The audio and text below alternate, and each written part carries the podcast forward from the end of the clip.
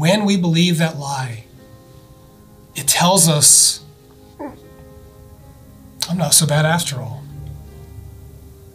And when we start telling ourselves that, when we start believing that, we start believing that why would I need to be rescued? Why would I need a Savior?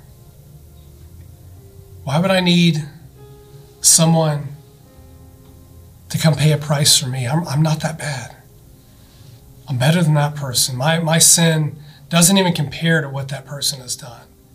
And we lose sight of just how much destruction, how wicked our sin is, and ultimately where it's going to lead us.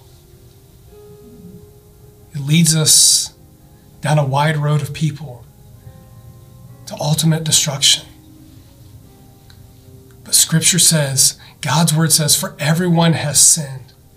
We all fall short of God's glorious standard. We all fall short.